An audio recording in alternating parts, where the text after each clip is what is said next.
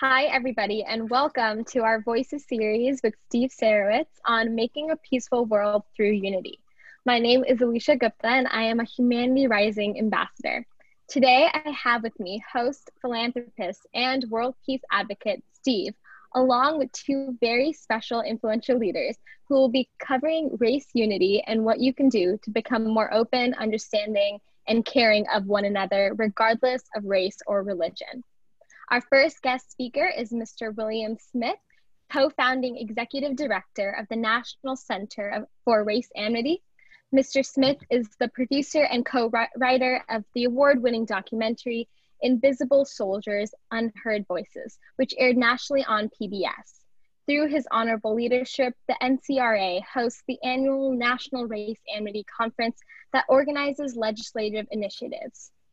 We are also grateful to have with us Mr. David McCullough, Executive Director of the American Exchange Project. David founded a nonprofit that takes the model of a foreign exchange program that applies to towns with different demographics across the United States. Study abroad in your own country, he likes to say. Before we start the presentation, I'd advise everyone to set your video on speaker's view. We are recording this presentation and will be posting it on Spotify shortly after. Feel free to ask questions as the presentation is going on by typing them in the chat. And now I'll pass the mic off to Steve. Well, welcome everybody tonight. Um, this is a really important time to have this conversation. And it's really important for people of all colors, of all religions, really everyone in America to stand together. Uh, we are facing challenging times, but we're also in, in a wonderful time where a lot of people are asking, what can they do to help? And I'm, I'm one of them. And I can tell you that I'm very excited. I'm, I'm almost going to be 55 this year, and I've never seen a time like this where I'm so hopeful that there might be change, real change. You're watching in the news.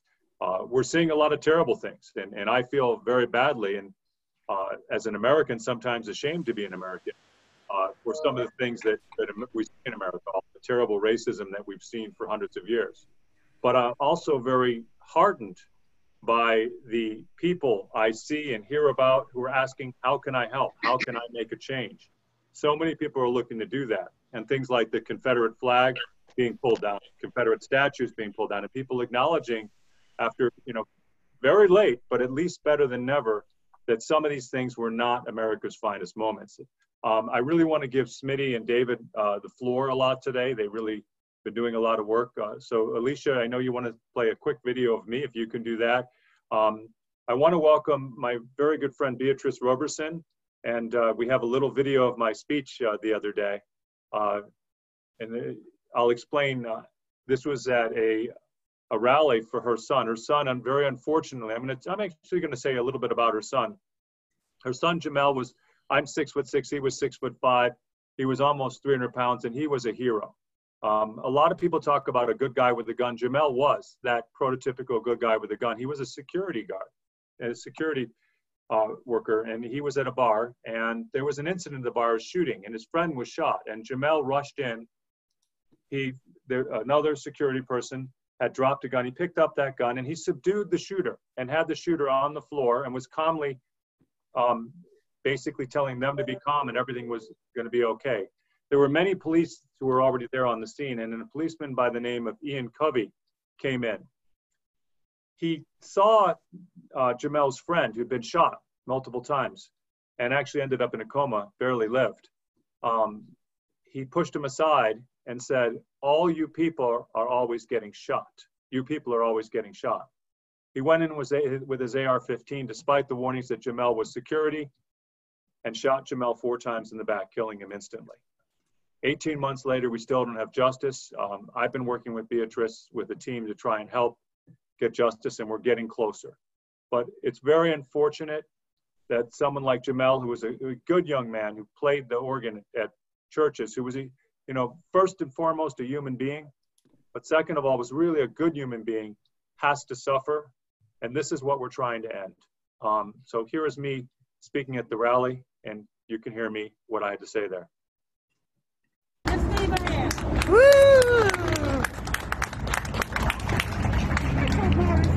here to show a different face. I'm here to show a different colored face because when someone like Jemel is shot, it means something to all of us. We're one human family. And all of those who do say all lives matter need to step up and act like Black Lives Matter. Not just say it, but mean it. And we're at a time of inflection for the entire race. All over the world, they're demonstrating right now. And people who look like me have to stand up with our black brothers and sisters and stand up loudly and stand up often until change happens. Because we are one family. And nobody is saying that white lives don't matter. We matter. I matter. I know I'm white. I get it. But I have a ton of black friends, and I have children of color, and I have a spouse of color, and I have a very, very good friend Beatrice Roberson. And I stand by Jemel, and I don't ask that anybody be put on trial unfairly. But it's time for Ian Kobe, Covey to have his day in court, and the court needs to decide what's right or wrong.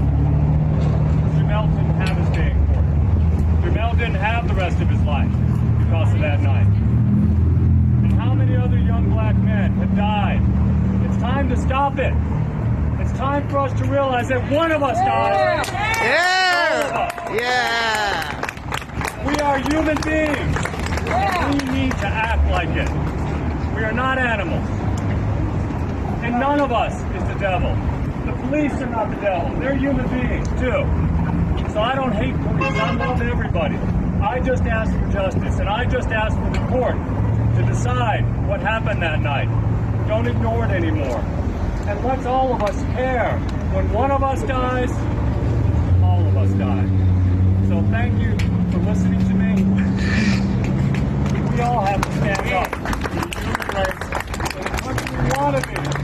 Thank you very much for listening. Um, I want to turn over the mic to Smitty. Smitty, you've been doing this work for a long time, and maybe you can tell everyone here a little bit about the work you've been doing and why you, what inspires you, and and and what you've been doing to work on this problem for a long, long time. Well, before I do that, Steve, um, I just want to say to Beatrice that uh, uh, my heart is with your heart.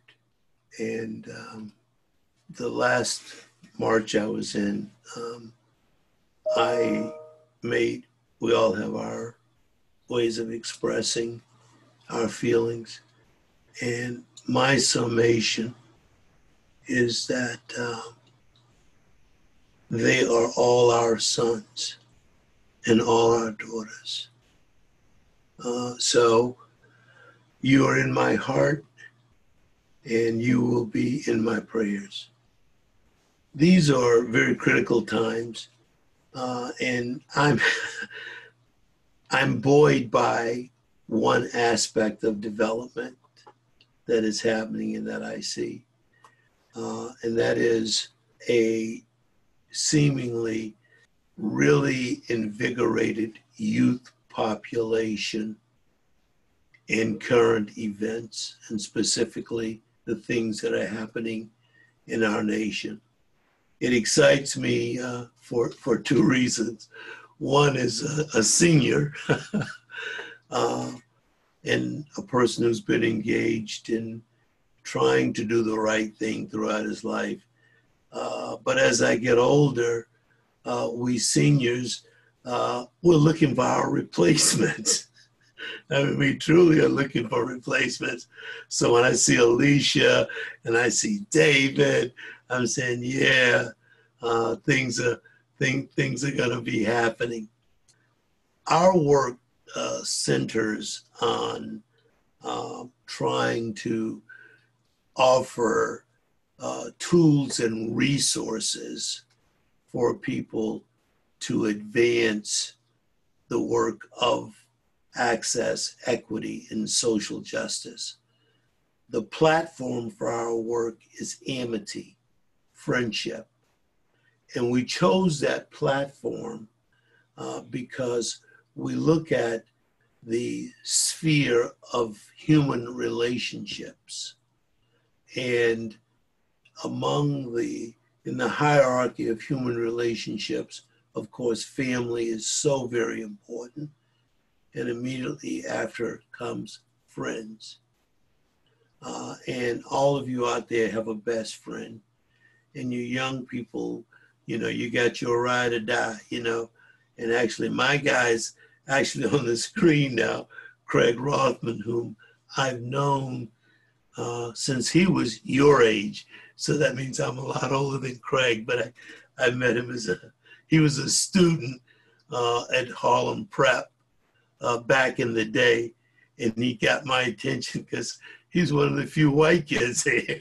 and I was like, whoa, who is this kid? What is he doing here? Uh, but we all have these relationships and they prove fruitful. Friendships prove so fruitful in advancing access and equity, but also in educating one another uh, about perceptions, reality, and experience. Uh, but coming back to the center and what we do, uh, our our mission is to move beyond what I call the blame, grievance, rejection cycle of racial dialogue. And the way that cycle works is essentially uh, Steve, white man, I blame you because you've had privilege, you've gotten your status, and all these things on the backs of Black people. Uh, and I grieve it, and I want some kind of uh, adjustment for that. And white people generally uh, say, well, gee, you know, I feel what you're saying, but it wasn't me. I, I didn't do it.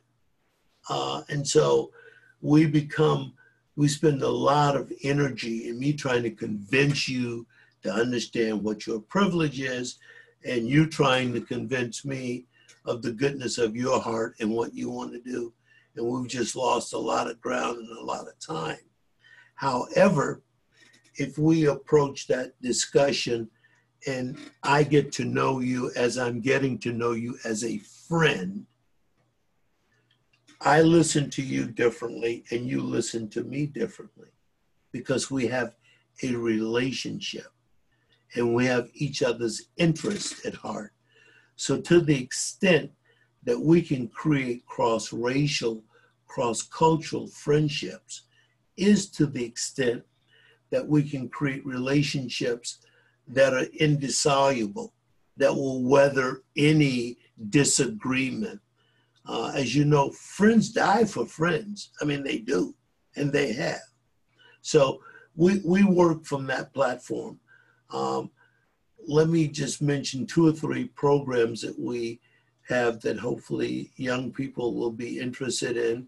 Uh, and also, as you can see over my shoulder. I had to put our little motif up. I hope everybody viewing, uh, particularly young people, will join us this Sunday uh, for Race Amity Day in this dynamic program uh, we have that will be streaming live on YouTube. And we'll have uh, Penn Badgley, Rainn Wilson, uh, we'll have Courtney King Tunis, the co-founding young lady of Pantsuit Nation a whole bunch of, we'll, we'll have a cameo by David, uh, but there's a whole lineup of people who are involved with that. So please join us. But just quickly, three programs that, uh, excuse me, that we um, have that would be of interest uh, to, to uh, young people. Uh, one is our middle school race amity theater project. Uh, we know the power of the arts, uh, and we have commissioned and developed and provide the tools to young people to create this one act play called Zernona and the Grand Dragon X. This play discusses a true story that's almost unbelievable unless you read the reality and know that it happened where Zernona Clayton, a black woman in the civil rights movement in Georgia, befriended the grand dragon of the Georgia Ku Klux Klan, who was Calvin Craig. He was the grand dragon of the Klan of the state of Georgia. Uh, and over a year and a half of his coming to meetings of the uh, Urban Redevelopment Authority to try and disrupt it, uh, she befriended this guy. She was the director of him. And after it's a, the story's in the play, but the long story short is that he called a national press conference, recanted the Klan, and he attributed his recantation to the fact of he had developed a friendship with Miss Zernona Clayton. Uh, but that's an the project involves teaching young people and discussing uh, the power of amity, the power of friendship. Uh, and these things are available on our website. Uh, another is a board game that uh, the center developed after over almost a three year period that's called Breaking It Down Towards E Pluribus Unum. And it's a board game that's, uh, it approaches having race dialogues using a game format. And it's sort of like Monopoly. You get dice, you get card, you get little pieces, but the whole uh, game is based on process of creating relationships among the players so that those difficult questions that make people storm out of a room or go into cursing or swearing or even in some instances fisticuffs in having intense dialogues about race the relationship is built through the gameplay so that the participants can ask and talk about these difficult questions. And then lastly, um, we have the uh, Amity Great Green Wall Project, which is the National Center support for the Great Green Wall of Africa. And we are building teams that, and this is an integration of concern for the environment along with the an element uh, of race amity here in this country where young people across racial and cultural lines support the uh, development of the Great Green Wall, which hopefully most of you know about, uh, which is going to be the breath of sub Saharan Africa to bring about the greening of that nation.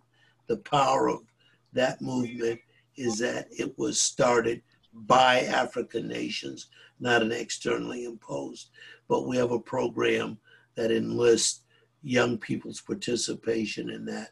And I won't go into detail.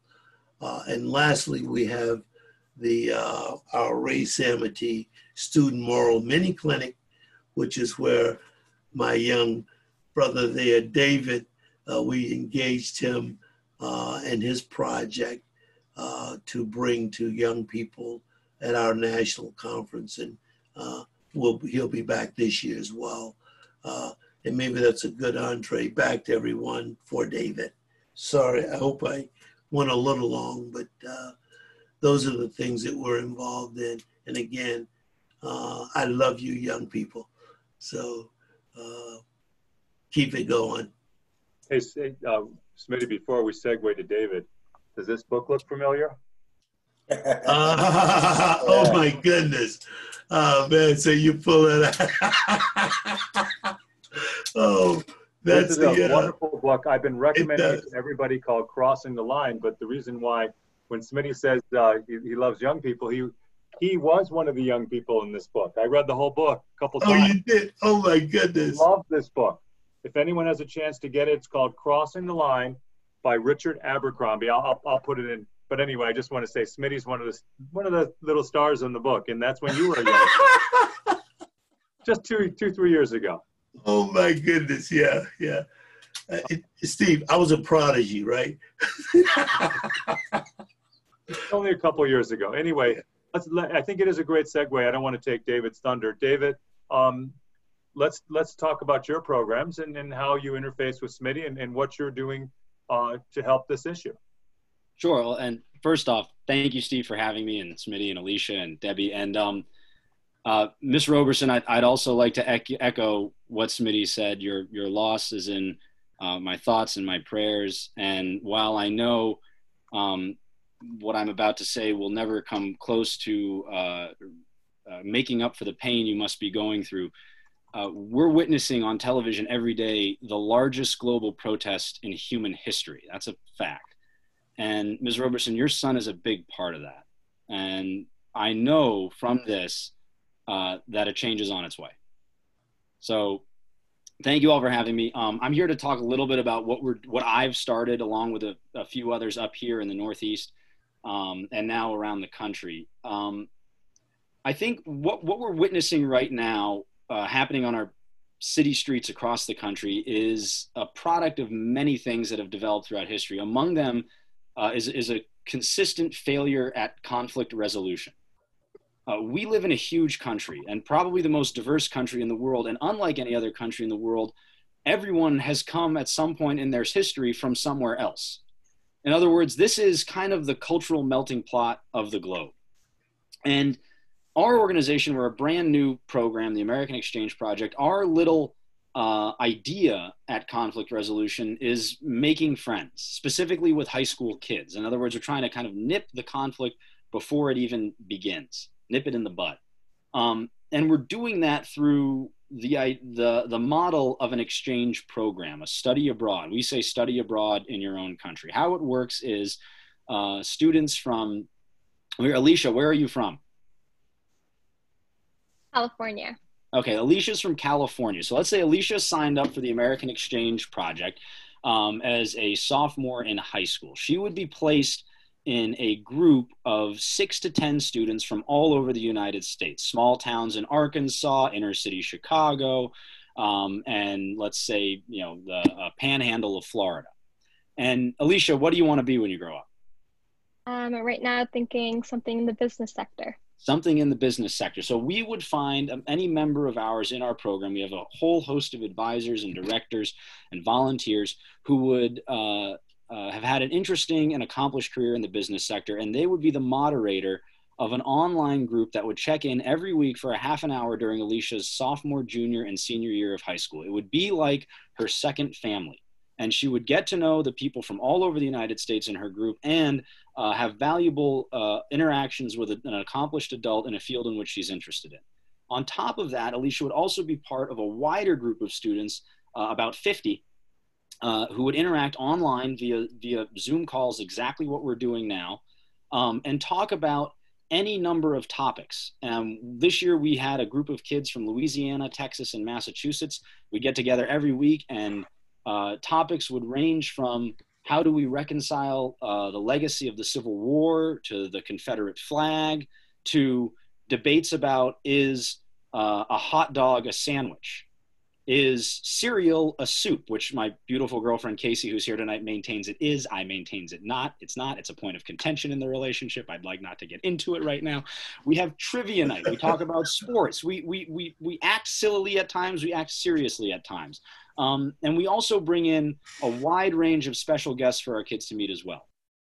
Then um, at the end of Alicia's senior year, through a friend she's made in the program, she would, as I've said before, study abroad in her own country. She would go for two weeks to, let's say, uh, a small town in southwest Louisiana and live with her friend. And through her friend, she would take part in all sorts of um, cultural immersion programs, uh, professional development programs, and then uh, opportunities run through local colleges in the, uh, in the area. Um, the whole idea here is cultural cross pollination.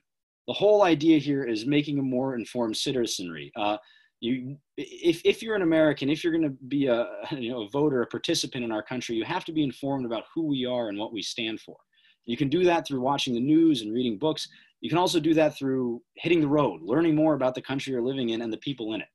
And what our program is trying to do is basically make that more accessible for kids um, uh, in the United States today, and and hopefully one day adults as well. Oh, also I should add that our, our exchanges are completely free. Um, we we operate in that way, kind of like a like a grant writing institution, so no one has to pay a nickel. This is not for only the kids who can pay for it. Um, we are fresh off of a trial year in which we had a tremendous uh, amount of success with about 50 to 60 students from Louisiana, Texas, and Massachusetts. Um, I can happily report that 100% of our juniors are coming back to take part in the program senior year. 100% of our seniors are staying involved in the program, most of them as interns. 93% of our students say they have more empathy from for different perspectives. 97% think that every kid in the United States should take part in the program.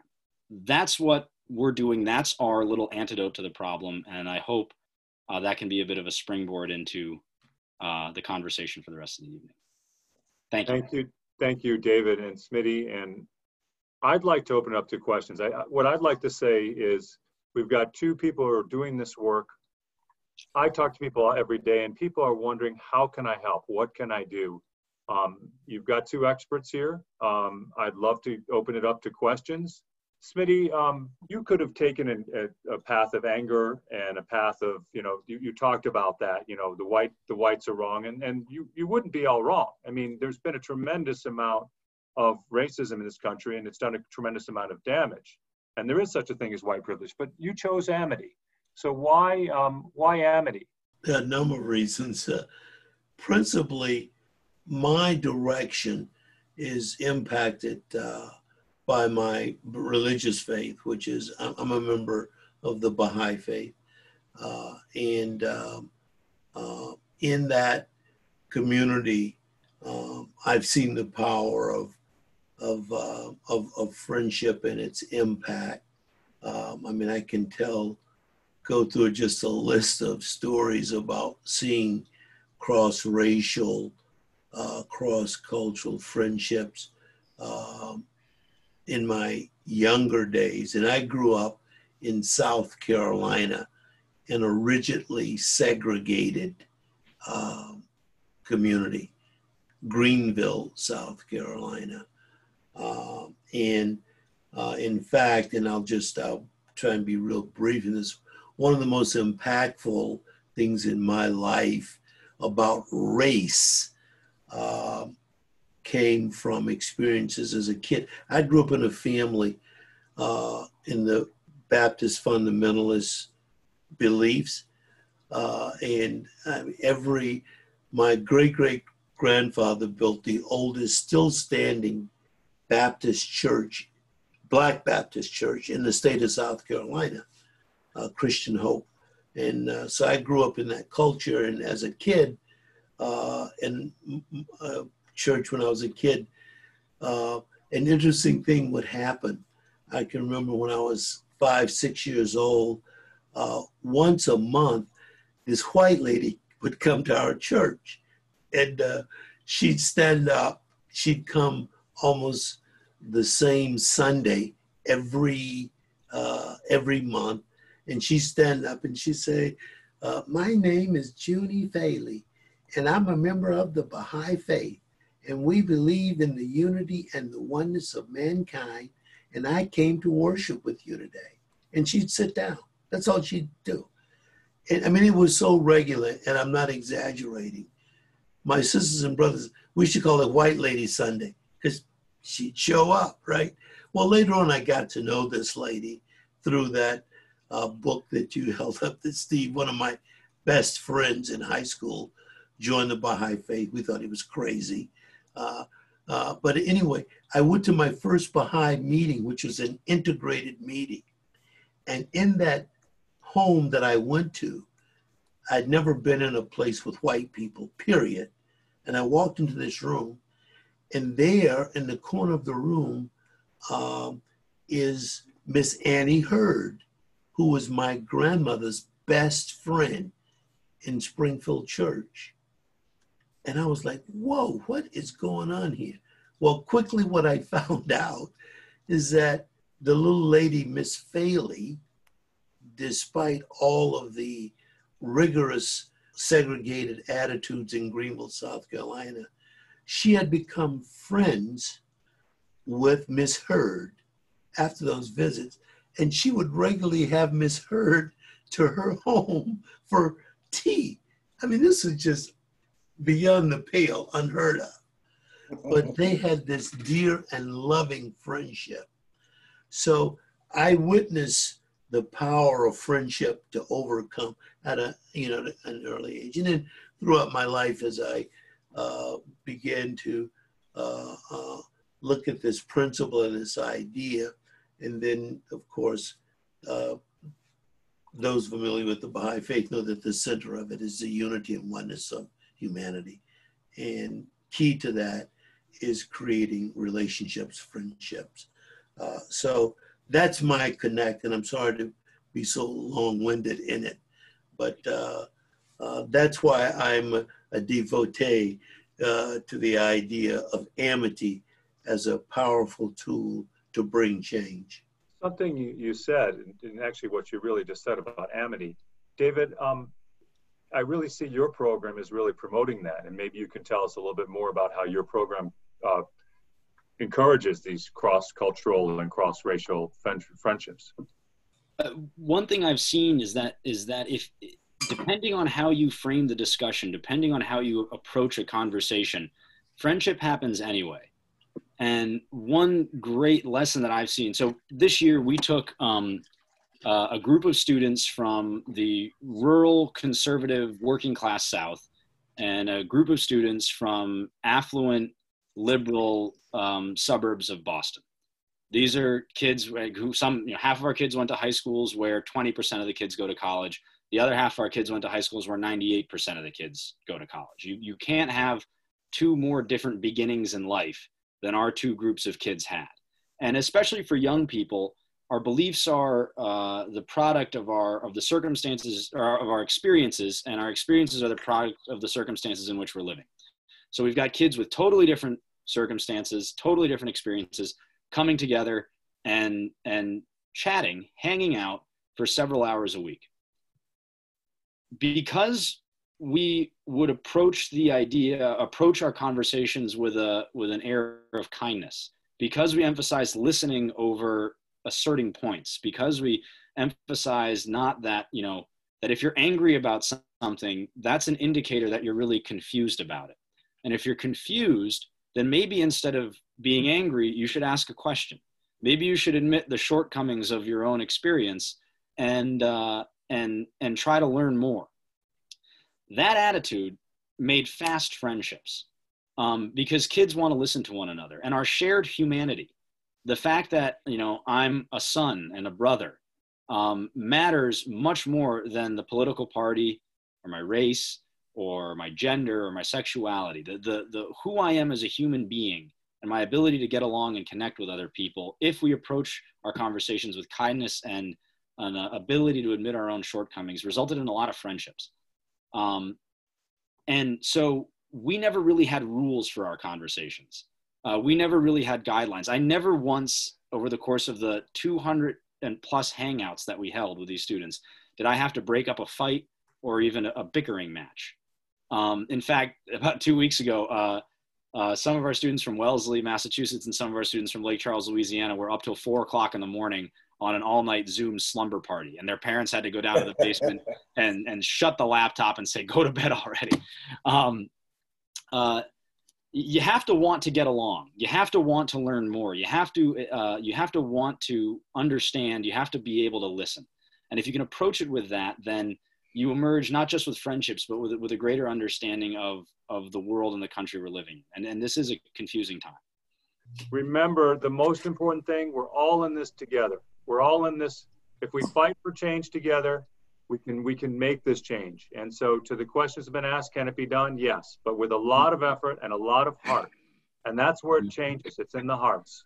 Mm. Let's change hearts and once we change hearts, to David's point, we need to, and to what Shook was saying, we need to change the systems, but start with the hearts. And one last thing I want to challenge everyone to do don't just talk to the people, and David kind of alluded to this too. Don't just talk to the people who are exactly the same as you. Find someone who, who looks a little different, who's from a different economic spectrum, different race, different gender. Mm-hmm. Find someone different, especially now, find someone who doesn't believe that we need change and change their heart.